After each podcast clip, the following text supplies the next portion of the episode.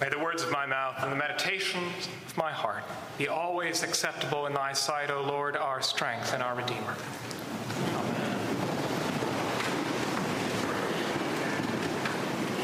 My father um, wears glasses.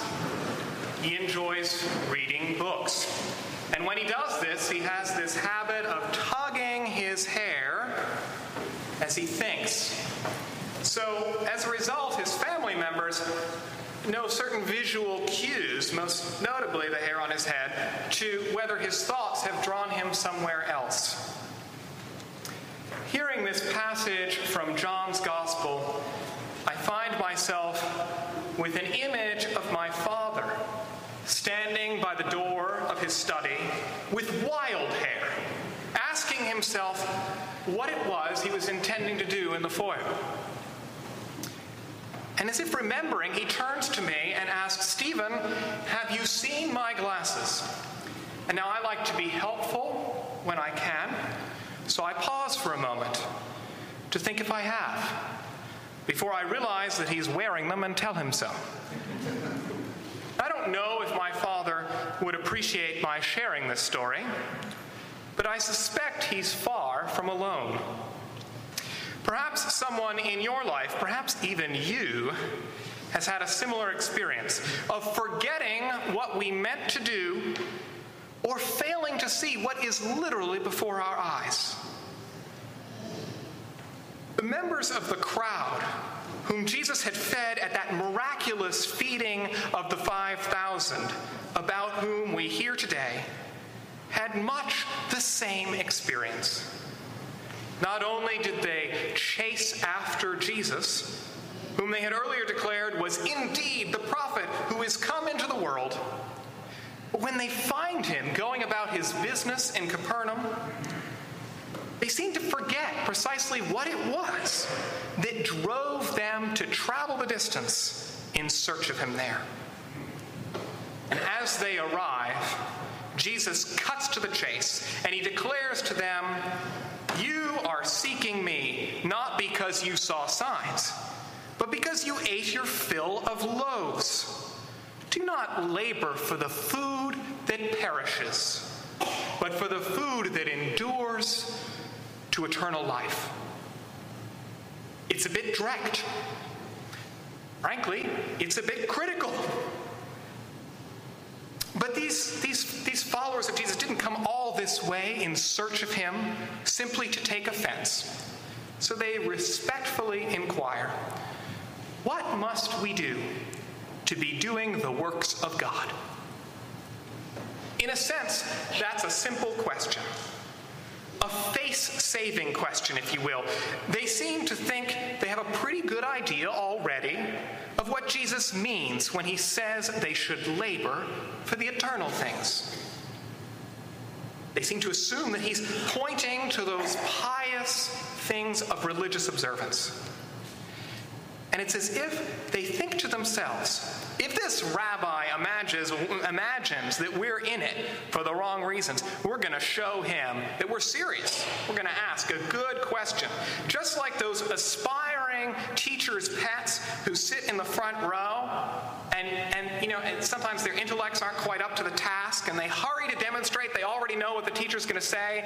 And, and it's, no, no, that's not what we're doing. You know, please stop, stop interrupting. But if Jesus had been blunt before,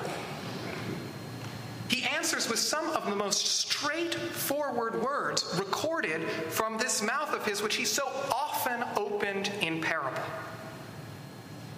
This is the work of God, that you believe in him whom he has sent. And those words must have confounded them because they appear to have completely forgotten the very miracle that brought them to him. These silly, silly people who numbered among the 5,000 at yesterday's feast tell Jesus that what they'd really like is if he could just you know, make manna rain down from heaven and feed them, you know, how Moses did in, in, in the wilderness. And then if he did that, they could believe. Could Jesus' declaration, You are seeking me not because you saw signs, but because you ate your fill of the loaves, have any greater vindication? It's as if they had entered the foyer to visit God, gotten there, and forgotten what they were doing. And if you're anything like me, you can fear to believe when God's gifts of love are raining down like manna from above in your life.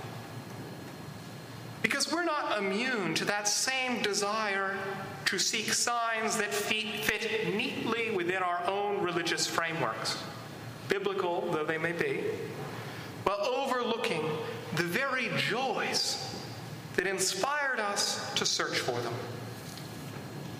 For if we are bold enough, bold enough to see our reflections in these inquirers who have come to Capernaum, in light of their folly, to perceive that we too have been driven to Jesus because he's already blessed us. We too ask for manna the morning after the feast. Indeed, why seek a Savior if there's nothing worth saving? I suspect part of what can obscure our motives in searching for Jesus, in searching for God, is the false belief that paradise will be some land of plenty on the model of the food of this world that perishes. We mistakenly think that you know, we must focus on other things, the things of God, in order that we might reap a harvest of pleasures of the very kind we must forego later on after we're dead. But nothing could be further from the truth. Because Jesus presents us a choice between the food that perishes and the food that endures to eternal life. And this means that the pleasures of the kingdom of heaven begin right here and right now, that they've already been given to us. Or our lives, our lives are like dough in which the yeast of faith is working, so that although not yet fully risen, we can still notice the places where it is active. Notice the signs of God's love, which lie as close to us as the glasses on our noses through which we look as we look for our glasses. And perhaps you remember as a child watching bread rise in the oven, or your delight as the cookies your mother made grew larger and larger. And maybe with the same wide eyes, you regarded those times spent with your spouse early on, those dates when you first realized that this was growing into something much bigger than these moments alone. Perhaps you recognize something of your smile reflected in the oven door. When a, a, a, a, sort of sense of relief curls across your lips when a colleague makes a joke that relieves tension that no one outside the office could possibly understand. Or when a similar excitement moving in your stomach surges through the whole of you when you took hold of your newborn in your arms. Maybe you felt something of that same sense of promise when you discovered that your prayers were no longer heightening your anxiety, but they were giving you rest. And perhaps you found a familiar joy in observing your grandchildren watch something you baked for them rise in the oven. They are all, these are all present joys that even so promise more blessings to come. And through Jesus, this whole world was made. Through his generosity, we have received each and every one of the joys in our lives. But yet, more marvelously, he came into this world and he gave himself up that our imperfections might not keep us from enjoying it forever. So that when that yeast of faith has risen through this whole world and brought us to paradise, we might come before him and shower him with praise.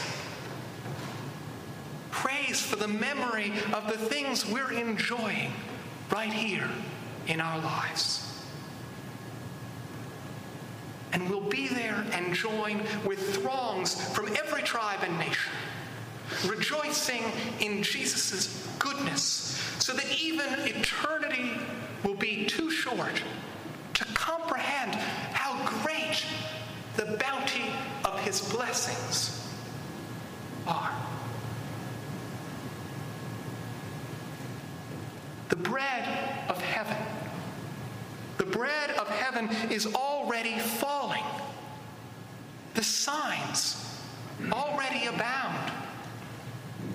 All that remains, all that remains is to spread a table in your heart, that there you might feed on the bread of life by faith with thanksgiving. Amen.